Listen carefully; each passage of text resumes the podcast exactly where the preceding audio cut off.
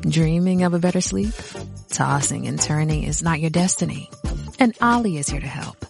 OLLY invites you to sink into sweet, sweet slumber to improve your mental and physical health and overall wellness. More than just melatonin, OLLY's ingredients help you unwind your mind for a delightfully dreamy drift off. Sleep is on the way at OLLY.com. That's O-L-L-Y dot com.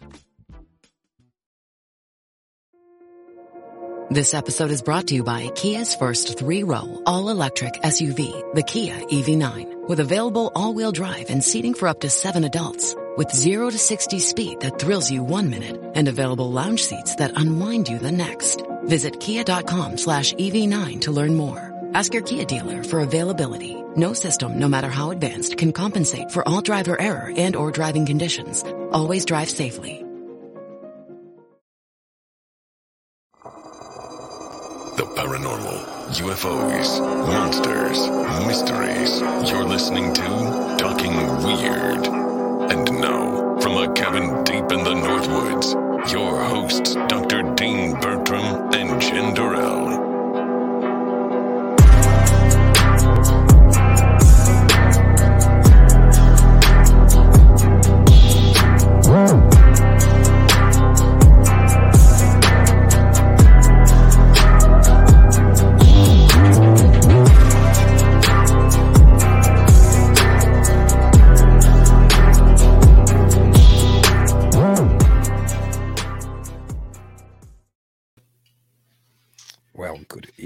Everybody, and welcome to Talking Weird on the Untold Radio Network. I'm one of your hosts, Dean Bertram, and joining me tonight is the always amazing, spectacular, beautiful, and super smart Jenn Good evening. Happy St. Patrick's Day, Happy St. Patrick's Day. and to everybody watching. And this is the funny part for Yeah. those of you for those of you watching. This is how stupid I am. I went to get a green hat because it's St. Mhm. Patrick's Day. Right. And I have an old kind of promo Midwest Weird Fest hat for the festival that I run in Eau Claire that just wrapped last week. Pulled that Mhm. on. And then, of course, we use green screen technology here Right. on the Untold Radio Network. I didn't even think about it. So my head, wherever it's green, is kind of just disappearing into the background. So I won't make the Mhm. audience suffer it the whole night. But, and look at your flashing lights. Yeah, I had the same thing too. Mine are green, so you can't even can't even That's tell a- they're green. They're that's just a- blinking gray. It looks like an, uh, a bad effect on like an old Doctor Who episode or Yeah, something, some old 1970s British TV science fiction. Mhm. Little shamrocks. Fantastic. I might even swap my hat out now while you can talk about your shamrocks, I guess. My shamrocks. There's nothing special about my shamrocks. Switching the hat. You lost me for a minute. I had to take my headphones off. Yeah. I do like them though, the flashing shamrocks. Well, they're they're a little distracting. So yes, you probably need to turn you them probably off. need to turn them off and take them off, I guess, just like I had to do with my hat. Speaking of Midwest Weird Fest, Uh-huh. that festival just wrapped. Now we're going to talk about some St. Patrick's Day goodness, but we only just press released the winners of Midwest Weird Fest today. We're actually doing a pre-record. So we're recording on St. Patrick's Day proper. You're Yeah. watching probably this on the 18th, people watching it live, but we're recording on St. Patrick's Day. Because it's St. Patrick's Day, so why not? So I thought I'd just go over the winners of the festival very quickly because you were there. You got to see some of the films, maybe not all of them, but you got to see some. You got to meet a bunch of the filmmakers. Did you enjoy the festival, by the way? Yes, I loved it. I had That's- fun. That's good. It was a it was a fun festival. So the winner of the, the I don't think I've talked about this yet. Have I talked about the Palmer d'Or yet on Talking Weird? Not on talking weird. I don't think you have. No, I think on Mysterious Library, the show that I do with Jason McLean Tuesdays at 9 p.m. Mhm.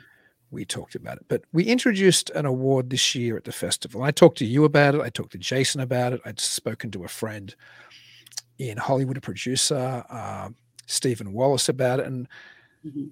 We wanted to kind of increase awareness, I suppose, or at least memorialize the memory of Raymond Palmer. Now, people who watch this show and Mysterious Library might even be getting sick of hearing me talk about Ray Palmer. Of course, Ray Palmer was a famous editor of pulp magazines in the 1940s, particularly Amazing Stories, which he increased the circulation above and beyond any other pulp in that space at the time through clever editing style, through good choices, and particularly through something called the Shaver Mystery, where he introduced a series of stories, some of which early on he helped ghostwrite. I believe later they were less ghost written by Ray Palmer, but stories from a man called Richard Shaver, who claimed he'd had experiences with this malevolent underground race with this advanced technology who tampered in the lives of humans, sometimes abducted them,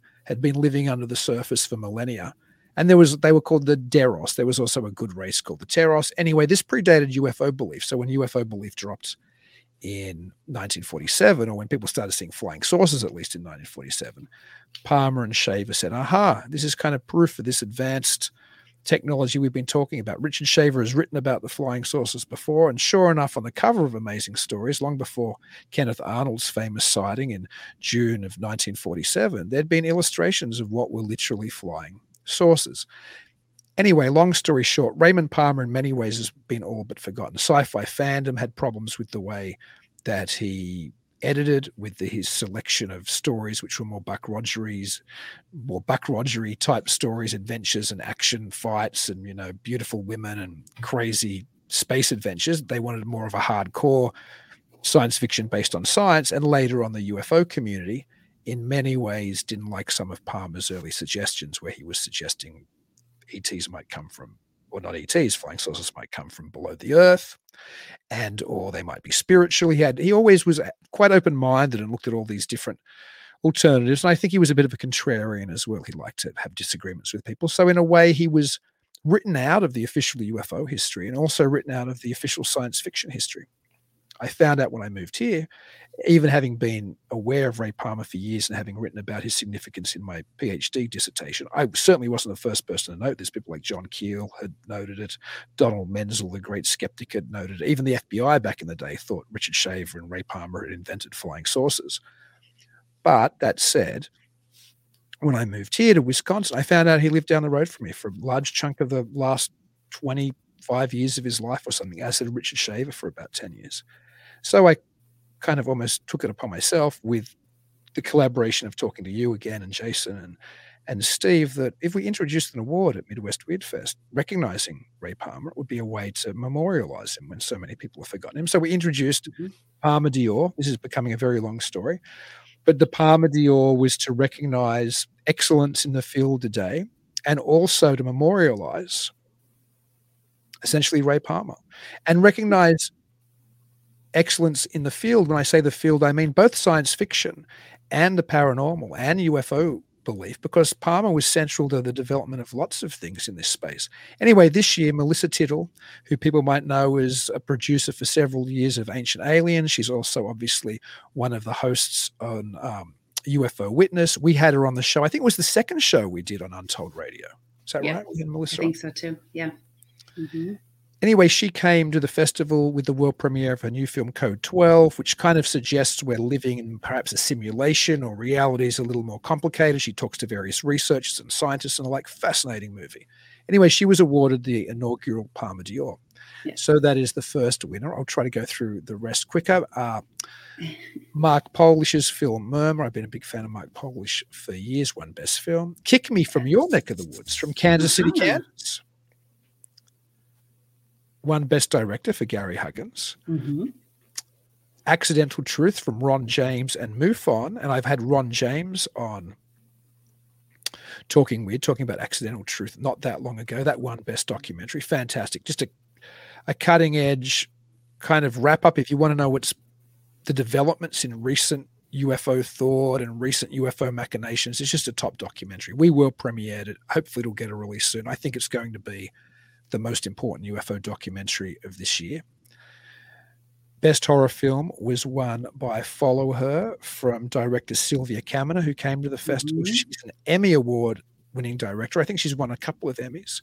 Just a fantastic twisting horror film. That was also the fest closing night film. Hundreds of Beavers, which I know you mm-hmm. enjoyed, right? Mm-hmm. Just hilarious. One best yeah. comedy film.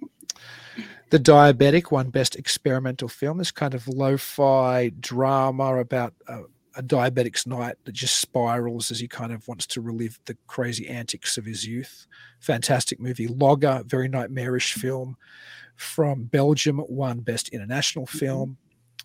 Bigfoot and Marty. I had Ronnie Ferguson on Talking Weird, and Jason and I also talked about the film Bigfoot and Marty on Mysterious Library, so people can go back and check either of those episodes. That won Independent Spirit Award, rightly so. It's a really heartfelt, fantastic documentary about Marty Achatz, who's Michigan, U, the, the UP, which is in Michigan, the Upper Peninsula. That area is poet laureate, and he's also got a fascination with Bigfoot. It has, and it also features people from the Bigfoot community, like Ken Gerhard, for example, in a great mm-hmm. documentary that won again the Independent Spirit Award, and it was the world premiere at Midwest Weird Fest. Break, spelt B R A E K, won Best Male Performance for yeah. Kevin Interdonato's fantastic performance of this menacing home invader and Kevin came to the festival. He also co-wrote that film with the director John Fallon. Best female performance was run won by Seni Pretty from the amazing Australian film Your Love Is Mine, which we did the international premiere for. Welcome to Kitty Town, which is just this hilarious post-apocalyptic buddy movie, won Best Supporting Male Performance for Robert Bryn Mann which is just an amazing movie. Break also had another win Best Supporting Female Performance for Alex Lane, who plays the traumatized, damaged teenage daughter in that movie. She's just fantastic.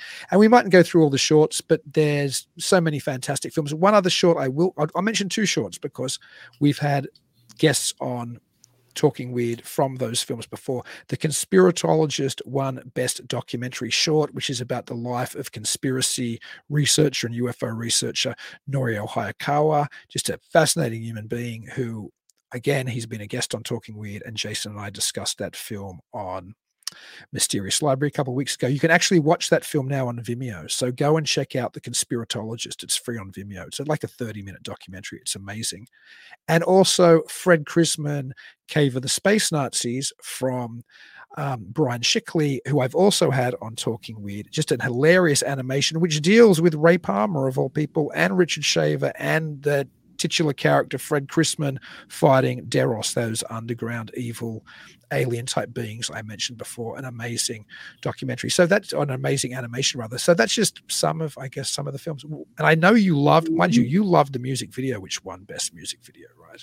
Yes. Yes. That was a really cool one. I like that one. Fantastic. Let's Eaten yeah. by Andrew Paul Davis. Anyway, I think there's mm. something like 26 awards. People should go and check yeah. them out on MidwestWeirdFest.com if they're interested that's the wrap up the awards of the festival. Yeah. What was it your was highlight? Fun. Yeah, what, what, was your highlight of the festival? Well, unfortunately, I didn't get to watch all of the movies because we were so busy. But oh, I, I, yeah, but I, I enjoyed sitting down and watching a what was it, Night of the Cooters. that one best short film, Night of the yeah, Cooters, is fantastic. Vincent yeah, D'Onofrio mm-hmm. stars and directs. Um, Elias, who is another star and producer, Gallegos is how you pronounce his last name. I might have got that wrong. He came to the festival, and it's yeah. produced by it, it's executive produced by George R. R. Martin, the creator of Game of Thrones. So it was wonderful at the festival to hear like feedback from George, who was not there but watching afar, like how you know excited he was, and he was sharing photos and things. Just just that was pretty exciting. Great movie. Not yeah, out yet, so people really, gonna. Like yeah, I like. It's a Western War of the Worlds mashup kind awesome. of. and it's like I don't think it's rotoscope, but it's some kind of animation on top of yeah. live action. Yeah. Very clever. D'Onofrio's mm. great in that as well. My goodness, he's so good, so good. Just fantastic. We were going to talk about St. Patrick's Day, though, originally. That was our first intention when you said, hey, let's just talk about St. Patrick's well, Day. Yes, I know. Um, so, I mean, a lot of people don't even know what St. Patty's Day is even about. I mean, it is more of an American holiday, right? So everybody just thinks it's just a day to celebrate the Irish. That's kind of what it is here, and drink green beer, right? Or maybe that's in Sydney. People put do they put food? Well, yeah, I mean that's too? that's the way it is in America too. So um, I ended up trying to look it up a little bit, and there's just so many different stories about St. Patrick's Day. Um, I, I think it was first celebrated in America. I, I think it was 1601, and that was like in St. Augustine, Florida. Oh, I did not know that. yeah. And then it, they said that uh, the Irish, they didn't really um, have a, a, parade until like 1903. So it, it's more of a, a American holiday. Huh. Yeah. And and the St. Patrick person that it's it's named after is not even Irish. I did know that he's British originally, right? yeah, yeah. Wasn't yeah. he captured? Wasn't he captured or something? Like as a, he was like an aristocrat from Britain back in like the fourth century or fifth. I don't know when mm-hmm. was it? Was it the four hundreds, five hundreds? It was like well over one and a half thousand years ago. Do you know the yeah. date? Yeah, fourteen hundreds, I think. No, no, I think like the four hundreds or five hundreds, right? Like it was pre-medieval. It was like well, like no, I have. Well, it depends on what video you watch, but I had down fourteen sixty something AD, but who really? knows? Mm-hmm. No, no, no. It was much before that. Okay, you look it up. I'm going to have to now. You put me on the spot, but I, I mm-hmm. mean, I think it was like 400 something, right? Like, oh, that's this serious. is this is like the this is like when the Roman Empire is kind of ble- bleeding out. So Christianity hasn't taken over Europe yet. That's what he's so famous about. By the 1500s, as far as I'm aware, all of Europe Yeah. was pretty much Christian. When St. Patrick Right, was but- yeah. snatched, I don't think he was a Christian at first. Yeah, he was born uh, 385 AD and he died 461 AD. Yeah. So the video I watched obviously didn't know what they were talking about. Who knows? There's so much different information on the internet. So Who knows? Yeah, that's Yeah. very true. But essentially, what happened is he was British, a British aristocrat who was captured, I, I believe, and kind yes. of that's and, I- and turned into a slave by these Irish marauders. Mhm. And I don't think he was a Christian originally, as far as I'm aware. I think he kind of converted to Christianity when properly when he was in enslavement and had these spiritual experiences. Mhm. And then, of course, there's all these legends which have risen up around him, like with most of the saints. You can read any book about, you know, a, a famous saint, and normally you can't tell what's real and what's not real. Mhm. But perhaps one of the things he's best known for is driving the snakes out of Ireland, right? yeah, but there's no snakes in Ireland.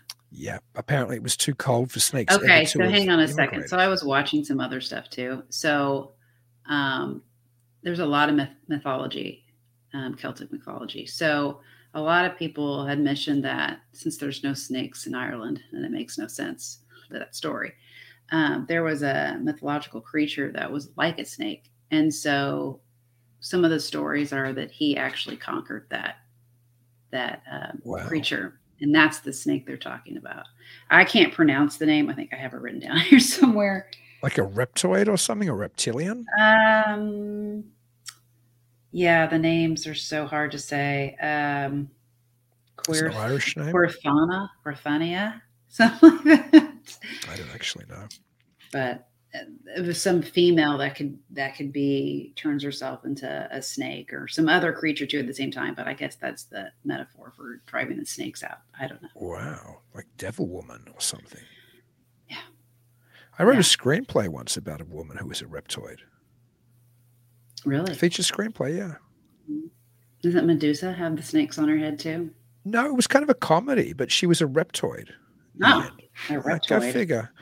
Long story. It's a misspent youth, I guess. But also, there is, I think, the more traditional explanation is that the snakes represent paganism. So he converted Ireland All that too. to Wow. Christianity and as a result drove out the pagans. And of course, pagans get quite upset about the holiday. Like I see other people, I see, I saw pagans sharing anti, you know, uh, St. Patrick's Day stuff. Well, yeah, because he's the one that brought the Christianity over to this. He was supposedly the reason for it was to save the savages, and that's the same thing that happened in America. So, if you think about it, with yeah. Christianity, Well, in some ways. yes, well, yeah, in some ways, I suppose. And, some of course, the I, one thing I, I I actually I think I knew when I'd forgotten and then I relearned today when I was doing a little bit of research is the Irish symbol of the clover apparently became so potent because it was meant to represent Patrick's dissemination of the idea of the Trinity. So the three leaf clover represents yeah, you know, Mhm. God the Son and the Holy Spirit. And of course, Catholicism was, and it remains, I believe, the primary religion. Yeah, it. I think it is Roman Catholic. Ireland. It's it's it's interesting though. I didn't know that America was the first place to celebrate it. So you're positive about, or you're fairly sure about that? I have no, and I, I honestly don't know. I have no idea. Um, according to a couple of videos that I watched that were talking about it, so Interesting. I don't know. I probably should have Wikipedia it or well, something. Can't, I don't tru- you can't even trust Wikipedia. No, you can't, or the internet. It's funny yeah. that you said it was in Florida. I would I would have imagined it was in like New York or Boston or somewhere we traditionally think of as having Well, fairly large is- Irish population. It is odd, and I kind of wonder if that's even correct. So 1601, like Maybe that was the maybe well there might have been some French Catholic influence there in 1601. I don't think there would have been a big Irish Catholic influence in 1601. I don't know. I don't know. A lot Was- of was- Irish fled to the Americas, so I don't know. Well, I think the big Irish intake is because of the potato famine, which is much Mhm. later, right? Like a lot of Irish fled during the potato famine, and I think that's when America got its biggest Irish intake. Again, this is somebody yeah, who's I don't even know what year that was. it was much later than 1601. I'm pretty sure. Yeah. I thought 1601 was pretty crazy too. I wrote it down and I'm like, there's just no way. 1601, I don't know. I'm plugging in potato famine. These are things I should know, but I actually don't. Well, if you don't. Ireland is great. Yeah, it was between 1845 and 1852. So yeah, a couple Yeah. hundred years later, and that I believe coincides with the first great waves of Irish immigration to the United States of America. Okay. Who knows? Maybe they meant 1801 and I just um, wrote the Oh, wrong well. thing down. We're all lear- we're all learning together. It's Yes. funny how these Irish symbols become almost like the, the I don't know. I wonder maybe they love it. I wonder if you were a traditional old fashioned Irish person, what you would think of people dressed in weird little green leprechaun I think they find it comical because they said that the color isn't green either. Like it was blue or something for ah. Huh. St. Patrick's Day, or or St. Patrick always wore blue, not green, or something like that. I don't know. Get out. Tell me a little bit more about that. That's I, fascinating. that's all I remember them mentioning. So that is I can't I can't give you much about. I- You know, I should know some of this because I do. I am Irish, but I'm from America, so I don't know the culture well enough. Well, we both we both have Celtic blood running through our mm-hmm. veins. That might be where we Oh, get. I'm. Welsh too. I think I'm predominantly Scottish, but I think there's some Irish in there. It's the same thing anyway. It's the Celts. Yeah. You know, there was this. I think originally, ironically, the Celts I think come from more centrally Europe, and then there was this kind of immigration over. Okay, yeah. So I watched a little video about that. And they were saying that they are mainly from North Africa and Middle East. Um, they went over there. Really? Um, ancient, yeah. So I don't think I wrote this down. So there was there's a video on YouTube where they had recently found a a grave, and inside the grave was an ancient Egypt prince. And where was sorry, where was the grave? Where the ancient Egypt prince It's was? it was in Ireland somewhere, and I guess the area that it was in was actually some type of royalty or whatever. So they were a little surprised to find that type of of grave. oh, So there's more people that have uh, put out more information on YouTube stating that that's where um, a lot of the Irish came from was from that. So you'll find a lot of Irish people that have the dark dark eyes and the dark hair. like like me, even though I was Scottish. hmm Yeah. A funny thing is, I think when you when sometimes when you do ancestral DNA stuff, you I supposedly I've never done it, but you can find you have bloodlines from all over. Like you can have a family story that you're from here, but then it ends up you've got things from you know all over the place. So who knows? I mean, my family story is kind of a Scottish, British, French one, but I've never done a DNA test. So who Yeah. the devil knows? Mhm. I've always wanted to do one. I should do it. Of course, it's a weird. see. The weird, the weird thing as well. Of you should, we should both do it. That's something we should do for fun. Yeah. and read the results on Talking Weird. Mhm. I've traced my history, but I haven't gone too far, like 1500s or anything. I don't know anything that See, here's, here's the thing if you have, and everybody does, if you have one female in your line who had an indiscretion with somebody other than a husband, it changes your entire line. It changes the entire history of your, yeah. Mhm. what you might think your genetics are from what's talked about the official history. If your great grandmother had actually been with somebody else, sounds horrible, but it Mm-hmm. means that you, your family genetic history might be entirely different to what you have been Oh, told yeah. that it is. Mhm. And I think that's if you look at the history of humanity, how many times have there been those indiscretions? Mm. And have things been so mixed up?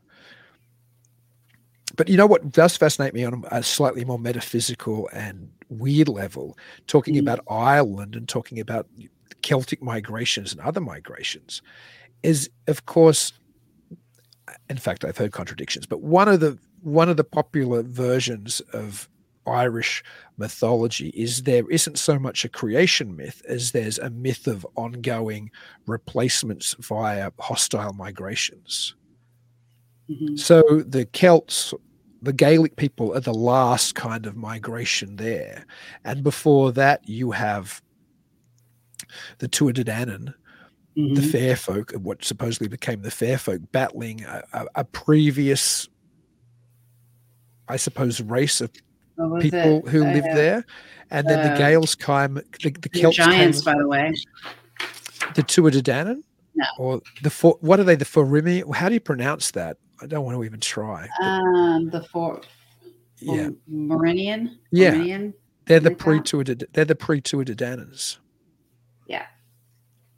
Yeah. There was that. So like there was all these different stories where the they were there first. And then I guess the Fir Bolg or Bolg, B O L G, Mhm. were there as well when they had showed up. And so they all kind of had a battle for their rights of the land. So there was a lot of fighting. And then it even said that the how do you say it? Did you say Tuadana? Or isn't it Tuatha? I don't know. It, it looks like to Tuatha to Danann or something. yeah. But I think it- it's, different people pronounce it differently. I think it's. Tua de Danann, but I've heard different versions, and I've Yeah. mispronounced it many times. I think Yeah. it's Tua de Danann, but you could Yeah. pronounce it Tuatha de, de Danann yeah, I've heard that. Like I, I watched a couple videos before and I'm like, wait a minute, each person said it differently. So what's the correct way?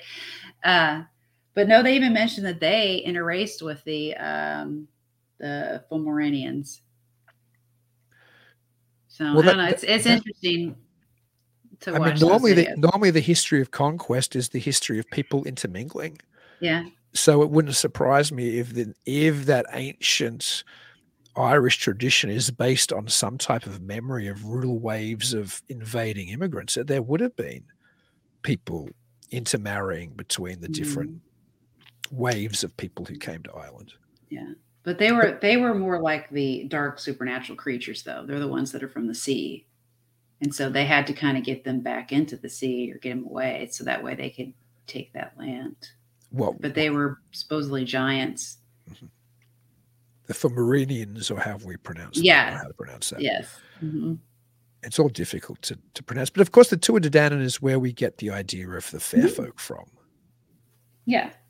that they went underground. They came to some kind of impasse, or they were defeated by the Gaels, and Yeah. the the modern Irish, I suppose, took the the above ground area of Ireland, and the Tuatha De Danann took the below ground, or perhaps they went to No. a space just beside, Um like the Fairy Hills and the Fords. right, yeah, like the mounds where they would, Yeah. you know, bury the dead is what a couple of the videos said that that was kind of the areas that they went to.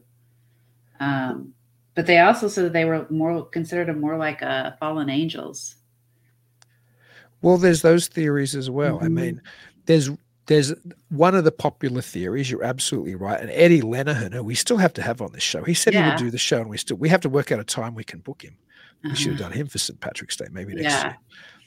Yeah. But he tells the wonderful story, and I'm not even going to try to tell it because he tells it. People should go and, and find on YouTube Eddie Lenihan telling this Yeah. story where he says that um, they opened the kind of the floor, like at the bottom of heaven, they opened the kind of floor and to, you know, so Satan would fall. And then Mhm. so many angels started falling. Mike was like to God, we've got to close the doors. And they closed the doors. And then when they close it, whatever angels are still in heaven, and angels is a misnomer anyway, but let's use Yeah. the traditional language, whatever angels in heaven stay in heaven, and whatever angels have gone to hell are now in hell, and whatever angels are in between, that's where they stay. So Mhm. in Ireland, for example, if some had landed in lakes or in lochs or whatever they might call them in Ireland, what is the name for it's lochs in Scotland? What's the name for a lake in Ireland? There's probably a Oh. name. If they were in the waters of Ireland, that's where they would have stayed. They would have become the the fair folk of the waters, and if they were, you know, on the in the woods, they would have been the fair folk of the woods, and they'd been on, know, the hills. They would have Mhm. been the fair folk of the hills. But yes, that that the type of supernatural beings that we talk about as fairies Mhm. are a result of that fall, which is fascinating. And that might be a, a comedic way of dealing with the genuine descent that you and I have talked about a number of times of some type of watchers being, you know, thrown out of or, or not able to return to their place in heaven because Yeah. of. This episode is brought to you by Visit Williamsburg. In Williamsburg, Virginia, there's never too much of a good thing. Whether you're a foodie, a golfer, a history buff, a shopaholic, an outdoor enthusiast, or a thrill seeker, you'll find what you came for here and more. So ask yourself, what is it you want? Discover Williamsburg and plan your trip at visitwilliamsburg.com. This episode is brought to you by Kia's first three-row all-electric SUV, the Kia EV9, with available all-wheel drive and seating for up to seven adults, with 0 to 60 speed that thrills you one minute and available lounge seats that unwind you the next. Visit kia.com slash EV9 to learn more. Ask your Kia dealer for availability. No system, no matter how advanced, can compensate for all driver error and or driving conditions. Always drive safely. Dreaming of a better sleep? Tossing and turning is not your destiny. And Ollie is here to help. Ollie invites you to sink into sweet, sweet slumber to improve your mental and physical health and overall wellness. More than just melatonin, Ollie's ingredients help you unwind your mind for a delightfully dreamy drift off. Sleep is on the way at Ollie.com. That's O-L-L-Y dot com. You say are done on earth that they shouldn't. So it fits in, Mhm. it does fit in biblically. But then there are other older traditions which are just the idea of competing waves and again eventually the gales defeat or come to an impasse with the previous race that lived in Ireland and as a result you get the fair folk. So there's all, there are these different stories about what actually happened. Yeah. So Yeah. fascinating though, all of They even mentioned like there's two wars in between them too. Um, the different beings. Tell, tell one- me about tell me about that. Um, well, I'm horrible. Like I, I just watched a couple videos. there was a so they they mentioned uh the three that we talked about, the four minions, and then the two Adana. I don't even know if I'm saying that correctly. I never know either. Uh, okay. And so they had mentioned that um, there was this other creature that came about that um, ended up uh, fighting. Um, yeah, I'm no good at this. So that creature had like one one eyeball.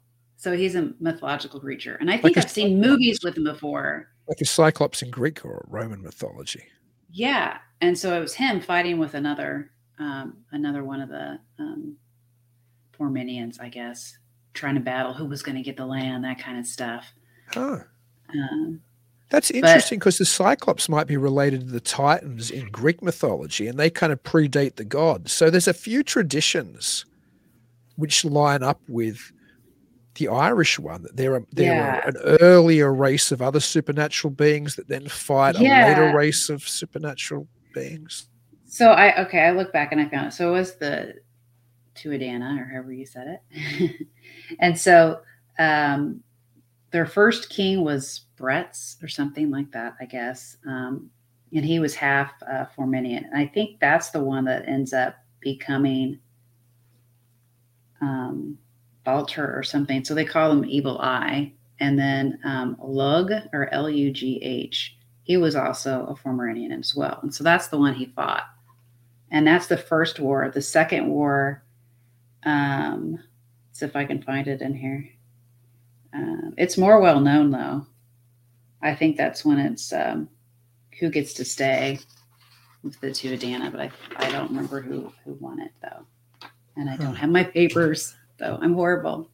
Well, We'll have to get somebody on here that knows all this stuff because I'm not Yeah. the best person. I, I mean, I, I love this stuff. I'm not either, but of course, the Tuatha Dé Danann actually means the the children of Danu, right, or the children of Dana, or not sure how you pronounce it. Like there was a goddess, and they were meant to be the descendants of. I think that's literally the yeah. translation of Tuatha Dé Danann, right? Children of Dana. Mhm. I'm probably mispronouncing even Dana, but I can't see you've leaned off. Oh, I know. I'm sorry. I'm trying to read. Sorry. like, I'm like, I where's can't- Jen gone? I'm so blind. oh, tell me about. It. I have readers here as well. My goodness. But no, the, one of them that I watched said that there was the the gi- like there is an actual gene in um, most Irish people that links them to gigantic, you know, giants. Can't say the Really? right word. House. Yeah, so it said uh, there's a genetic origin to that, and it's an AIP gene. Huh. So there's uh, several of them that have that. So it links into giantism. inter- that's interesting. You Yeah. know, in, in, in one of the Whitley Strieber books, I think it's like Transformational Breakthrough, one of the uh, one or two after communion, he references some book that's never been published, but he'd read the paper of somebody who'd translated allegedly extraterrestrial grey language, like type of beings that supposedly Mhm. abducted Whitley, and it was Gaelic. That's pretty. I mean, Yeah. I don't. I, whether that's all just like not true, it's fascinating the idea because it tr- it has that then connection to the fair folk and the type of genetic things that you're talking about, and and you said you're Irish. Look how haunted you are by weird things. hmm I know it, and I, and I was kind of worried about even looking up all this stuff today and then talking about it today because then I'm like, oh great. Do you think they're going to come there, There or you just don't like yeah, know? why not? Why not? Everything else does. So, so you're expecting, um, like, what do you think will come? Oh, I don't know. I mean, I've had I've had like little tricksters and stuff here before, and then I had that vision of that one thing that popped up. It was just the craziest thing. Tell us that That story. I thought I saw. Not, not everybody's probably heard. I don't even remember what I was doing. I was in my bed and reading or something like that, and um, I was, I don't know, just getting ready to turn the lights off or something. And as I leaned over to put everything down and was getting ready to go over to this side of the bed to get out of, I saw a vision of a a being looking up at me, and uh, it really What- stuck with me for several days because I even was like searching the internet trying to find the right thing to look fairly close to it, and What did it look like?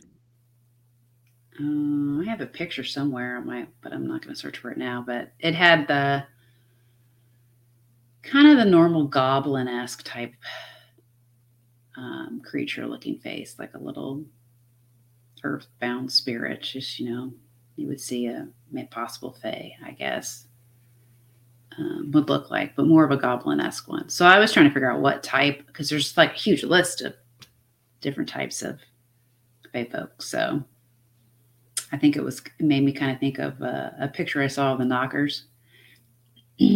Tell me about the the knockers, like the Tommy. I don't know that much about them, but they're just called that. They're more trickster types.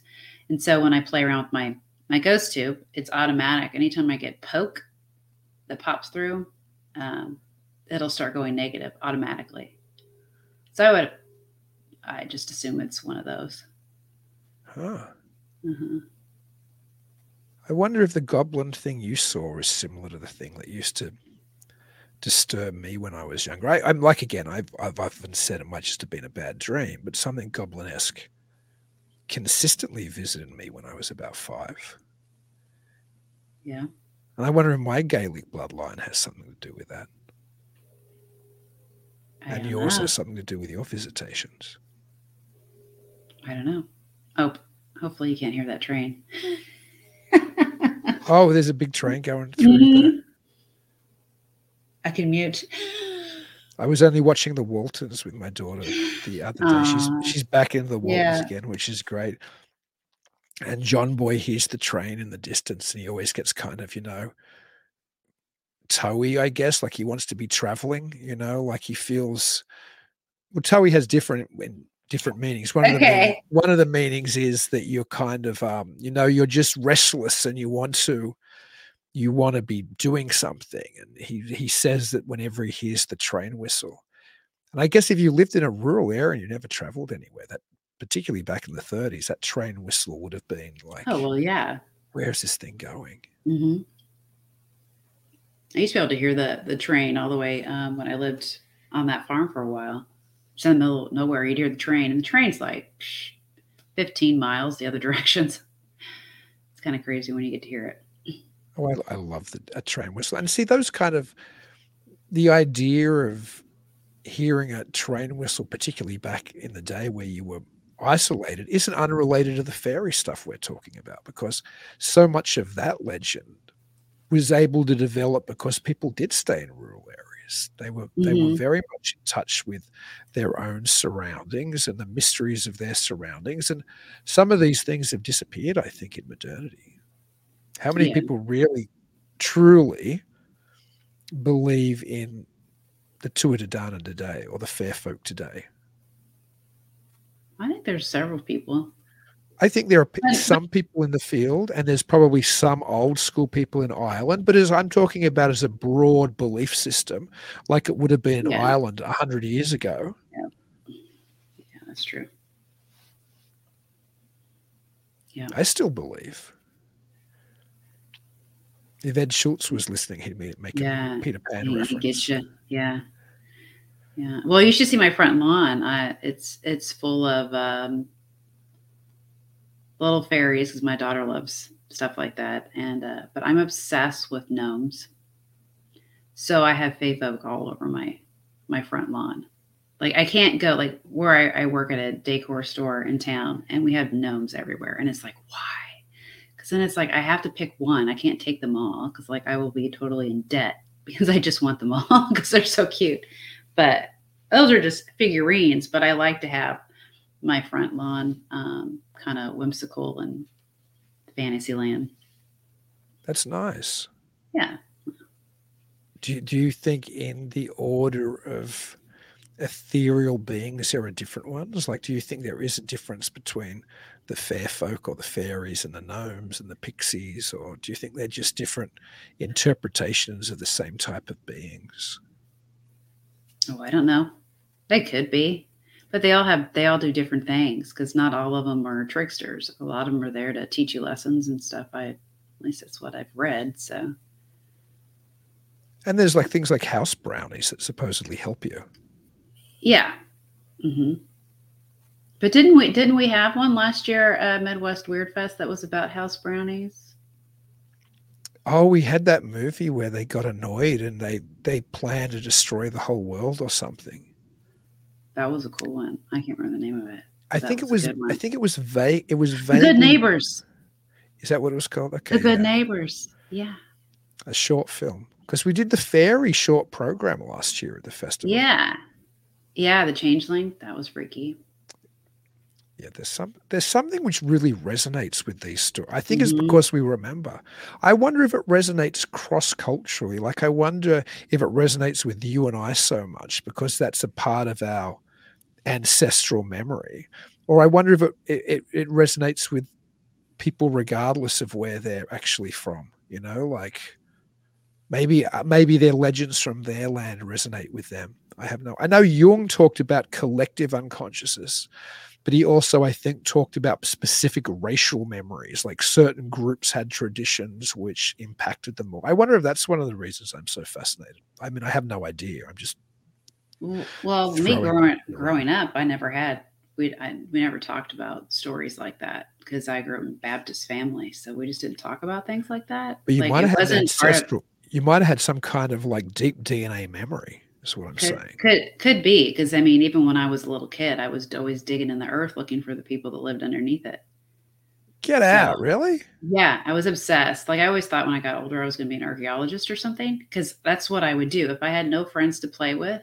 I was digging in the ground looking for the other world. You were looking for the Deros Shaver style. I didn't. I didn't know what I was looking for. I just knew. I just thought for sure. And then there one time I found some glass. I might have been with my cousin. I don't know if my cousin Leslie remember this or not, but I did it with her too. And we were digging, and I remember saying, "Look, look, there's glass. Like, is that is that is that another world?" I always thought there was one underneath us. Wow. But That's we a- couldn't break it. It was a big piece. It was a big piece of glass. I don't even know what it was. And I didn't dig that far. I mean, it was just probably just randomly placed there. And but You know, I had a, I had a weird dream once. I don't know if I've ever even talked about this dream because it seems so irrelevant. But you know how sometimes you have some dreams and they seem significant, and you have some dreams and it's just ridiculous. Like you're back in high school and you forgot to wear your pants and you're in your underwear and it's the final exam and you're running late or something. Like there's those kind of ridiculous kind of Mhm. dreams, right? yeah. And then there's dreams which seem to have some, I don't know, some big resonance. I had a dream once and it seemed to have some broader, almost revelatory or apocalyptic significance. And it was that a farmer dug up some cable and then people realized there was this weird cable network under the whole planet. Like it was this crisscrossing, almost spider web thing just below. Hmm. Now, I, I don't actually think there's a crisscrossing spider web cable thing, but maybe that is tapping into some older tradition, the same way as when you were little and you were digging and you thought there was something under there. The same way when Richard Shaver heard voices from under there, or when Richard Shaver dug out rocks and cut them in half and thought they were rock books which told an ancient history, Hmm. like an Atlantean type history, by cutting a rock in half and then looking at it and seeing what he thought were figures in there. There's been this history of people looking below the earth and back to Ireland again because it's St. Patrick's Day. The idea that the fair folk lived in the forts, the fairy forts, and the hills, or beneath the fairy forts and beneath Yeah. the hills. hmm There is something potent about the idea of a subterranean species coexisting with us. Oh, yeah. There's there's tons of stories. I mean, if you want to talk about aliens too, that's another thing. Yeah. Your underground bases, underground alien Mhm. bases. In fact, in the film we played at Midwest Weird Fest this year from Ron James, Accidental Truth, which won Best Documentary and hopefully will be available for everybody to see in the not too distant future. It Yeah. gets to the stage in that movie where finally ufology, and again, this is from MUFON, which is the biggest, most significant private or civilian, you know, UFO investigation group in the world, which never would have talked about these more strange metaphysical type things that maybe that some of these things are on earth beneath the the earth itself beneath the waters. Hal Puthoff who's one of the founders of To the Stars Academy with, with Tom DeLonge wrote a paper i think last year called i don't know like the ultra terrestrial hypothesis or something not speaking about ultra terrestrial so much the way perhaps John Keel talked about them being like a weird energy type thing, but that there was something here potentially on this earth. He didn't say this was for sure, but he presented how do you look potentially at f- discovering if these things are here? What kind of models can you lay down that these things might be living amongst us? The late Mac Tonnies, who I think he came from Kansas City as well, it came from somewhere near you. His posthumous book, The Crypto Terrestrial, suggested something similar. Fairy Faith suggests something similar. The Shaver Mystery suggests something similar. My dream, your childhood desire to dig into the dirt to find these other people. There is a long, yeah, there's a long history, you're absolutely right, of people thinking there might be something somehow right there, right beneath our feet. hmm Yeah, makes sense to me. Do you think that's scarier than them being from like outer space? Well, the unknown's scary, but I find anything unknown fascinating. So Oh, me too. Me too. I, how do you think people? What do you think would be scary for the public? Let's rephrase that. Do you think Mhm. tomorrow there was an announcement? Yes, there are extraterrestrials. Here's the giant ship hovering above New York City, and we're filming it on, showing it on CNN and Fox News or and everything else. Or the government came forward and said, yes, we know we have a crash at Roswell and ETs have been coming here from Zeta Reticuli for however long? Or do you think it would be scarier if there was an announcement uh, living underneath our feet and in the Earth's oceans are non human but humanoid creatures which are behind the extra behind what we've thought of as extraterrestrial technology they're the real things behind the flying saucers what do you think would be harder for people to deal with I don't know. This day and age, most people don't even believe the media, so it might take them a while to even go. Are, are they saying what? Oh, I wouldn't believe either. But yeah. I, am just, I'm just trying to put. I, am just, I'm just trying to present the two hypotheses. Like, what would be the scarier for the masses? You know, for most people, would it be scary that ETs were visiting, or that there was a kind of a fairy-like or Shaverian-like, or however you want to think of them, this other species that coexisted next to us on this planet for right. thousands of years. I guess it depends on what part of the world they're at, because there's some people that would be completely afraid of the aliens, and then there's some people that are used to those type of creatures, especially with mythology, so they already believe that they exist, so they wouldn't be scared. So I think in America, um, it might freak people out if there were actually aliens, because we've got enough movies like Independence Day or, or, or what is that other one with Tom Cruise in it? War of the Worlds or what is it? Uh, yeah, War of the Worlds, the, the yeah the modern adaptation. Yeah, they might go to that and start thinking that stuff and freak out. Well, you make a good point. The pump's been primed recently culturally for them to be extraterrestrial. Mm. But historically, the pump had been primed even more that something like this lived beside us or again under our feet or under the waters like the mm-hmm. traditional belief system for every ancient story of you know star brothers coming down from the heavens which the et people always get excited about when they find some example in you know native american folklore talking about there are far more oh, stories yeah. about things just living here you know what i mean mm-hmm. like under the hills in ireland or you know beneath the earth wherever. That's a, that's a far more common folkloric narrative. Yeah. It's not mm-hmm. anymore you're right. The new folkloric narrative is the non-human humanoids are from the stars. Well the old folkloric narrative was the non-human humanoids are living right next to us yeah. or separated by a very thin veil. Mm-hmm. yeah. Like like the fourth dimension. Like i even sent you a video about that uh, that one kid explaining it, and it is fascinating because yep. you know we don't even though we're in a third dimension. I think what was it? We we don't even look at things in a third dimension. Anyways, we look at it as a second dimension or, or how we uh, view things. So if you're in a fourth dimension, um, then you can actually see through everything. Like there's no, you see through the walls. You can see through so they're able to view us, but we can't view them. So I just, I don't know. It is very interesting. Yeah, like the the idea that if there was a two-dimensional intelligence, like if something mm-hmm. lived in a two-dimension, just like a even a piece of paper is really three-dimensional right. because there is, you know, there is a kind of a width to it, even though it might be a millimeter or whatever. But the idea, if we can imagine what a two-dimension is, just you know, length and I don't know breadth, and then there may be you know, yeah. let's forget width altogether, but just that. And if a hand, if my hand went through that two dimensional world, they'd never see my whole hand. They'd see like five prongs coming down, and then they'd mm-hmm. see what's the palm. It would be just this big kind of ovally thing, and then there'd be mm-hmm. a long, you know, cylinder like my elbow. They would never see the whole thing because mm-hmm. they can only see two dimensions. Yeah. So yeah, maybe when we see. Something mm-hmm. from elsewhere. We're not even perceiving what its reality no. is. We're just no. perceiving how it impacts our reality. Mm-hmm. well that's the same thing with the paranormal. When people see ghosts and apparitions you never see the full body. Sometimes you don't even see legs. Sometimes you'll see a floating head.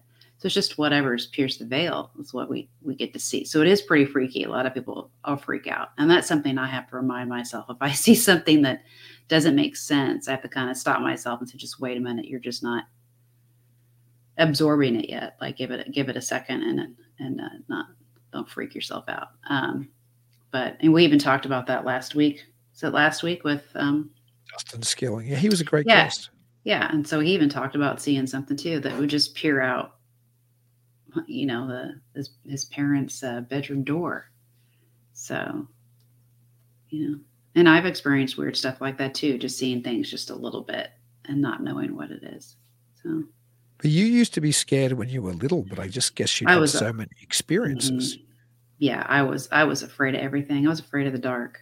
I mean, I would see things in the the uh, hallway door. Like I would always have to have my door open, and I had a thing where there was no way I was going to sleep with my back towards the door. It just was not going to happen. And now I don't care. Uh, it doesn't bother me now. I have to make sure my door's shut. I don't like to sleep with the door open anymore. When I was a kid, it had to be open. Now I don't want it open. That way I can hear it if the door opens. um, I understand. I understand. No, I do. I, I told Yeah. you, I, I've told you my home invasion story when I was in Mhm. Sydney, right? Where I was asleep late in the afternoon. Mhm. I th- those were the days where I was far more athletic. I used to like lift the weights and train. I was having basically an afternoon nap. It was in my college days, resting Yeah. my muscles. And somebody opened my door, and I thought it was a friend at first, and he yelled abuse at them. What are you doing, waking me up? And then they slammed the door, and I realized there was somebody. Like it's a home invasion. Mhm. So yeah, I don't like the idea, and it was only because I used to. This, how paranoid I was, I guess. I don't know. I was in my twenties or something. I had a chair in front of the door because there was no lock on it. I always used to. I don't do that anymore, but I used to put a chair in front of my door. It's only because he opened it and hit the chair because I had a big fan. It was summer in Sydney, so I had this fan going. I didn't have central Mhm. AC. Almost nobody has central AC in Sydney. I wouldn't even have heard him because the fan was like Yeah. a white noise. It was Yep. only that chair that made me like pop up because he pushed against the the Yeah. chair. But that wasn't Mhm. paranormal. But yeah, anything entering one's room when somebody's sleeping, it's Yeah. terrifying Yeah, thing. you want to be able to hear it. Even I do the same thing too. I, I have to have white noise. My fan's on full blast, so it's got to make quite a bit of noise to get my attention, anyways. But I'm so used to hearing little noises that I want to sleep through them because I'm just so used to it. Um, but I I like to keep the door shut, and I have three. Like I have what? No, I have four doors in my bedroom. It's ridiculous. So they all are shut.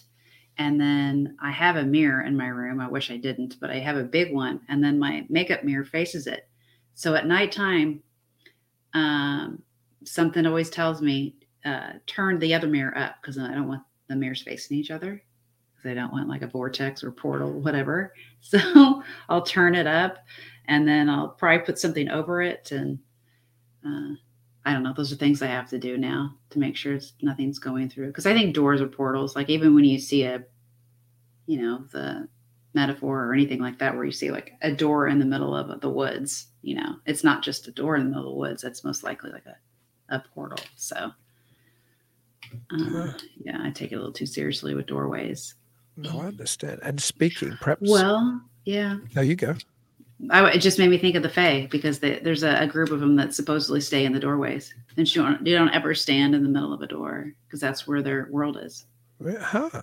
I was about to tell a fairy story as well. Again, an Eddie Lenihan story Yeah. about how you're not meant to build your house in Ireland on a fairy route, which is between two fairy forts.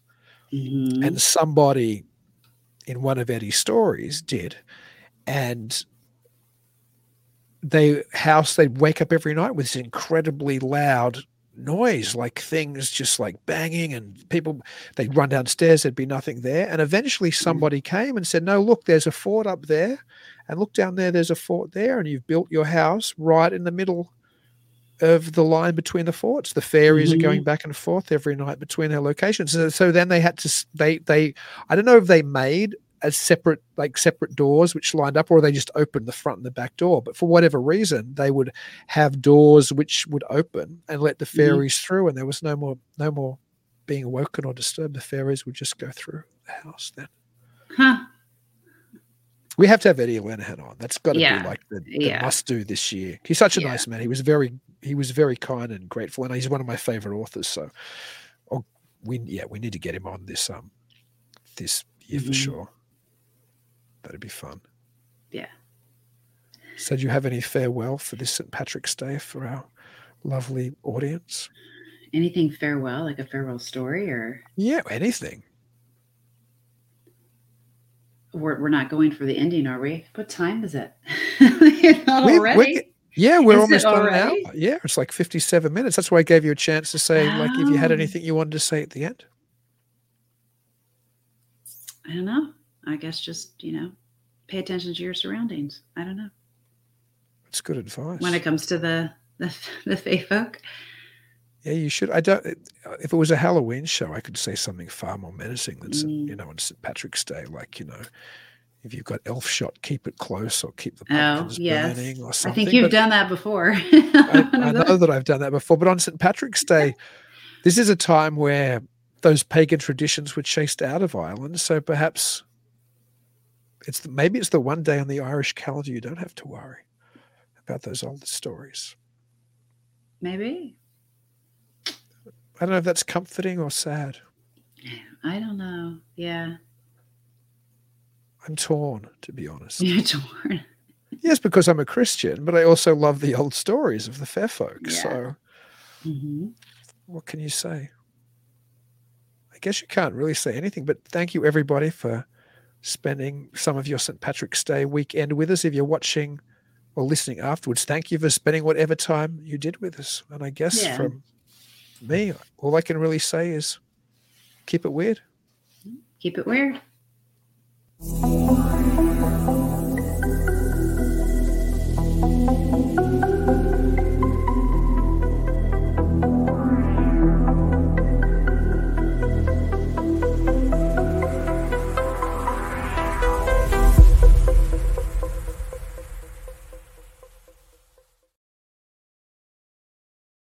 This episode is brought to you by Visit Williamsburg. In Williamsburg, Virginia, there's never too much of a good thing. Whether you're a foodie, a golfer, a history buff, a shopaholic, an outdoor enthusiast, or a thrill seeker, you'll find what you came for here and more. So ask yourself, what is it you want? Discover Williamsburg and plan your trip at visitwilliamsburg.com. What if you could have a career where the opportunities are as vast as our nation, where it's not about mission statements, but a shared mission?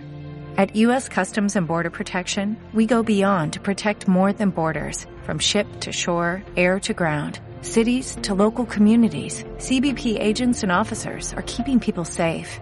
Join U.S. Customs and Border Protection and go beyond for something far greater than yourself. Learn more at cbp.gov/careers. Every day, we rise, challenging ourselves to work for what we believe in. At U.S. Border Patrol, protecting our borders is more than a job, it's a calling.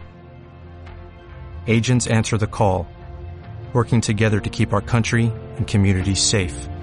If you're ready for a new mission, join U.S. Border Patrol and go beyond. Learn more at cbp.gov/careers. What if you could have a career where the opportunities are as vast as our nation, where it's not about mission statements, but a shared mission?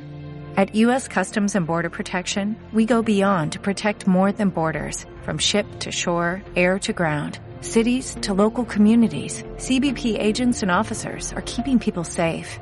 Join U.S. Customs and Border Protection and go beyond for something far greater than yourself. Learn more at cbp.gov/careers. Lucky Land Casino asking people what's the weirdest place you've gotten lucky? Lucky? In line at the deli, I guess? Aha, in my dentist's office. More than once, actually. Do I have to say? Yes, you do. In the car before my kids' PTA meeting. Really? Yes. Excuse me, what's the weirdest place you've gotten lucky? I never win and tell. Well, there you have it. You can get lucky anywhere playing at LuckyLandSlots.com. Play for free right now. Are you feeling lucky? No purchase necessary. Void where prohibited by law. 18 plus. Terms and conditions apply. See website for details.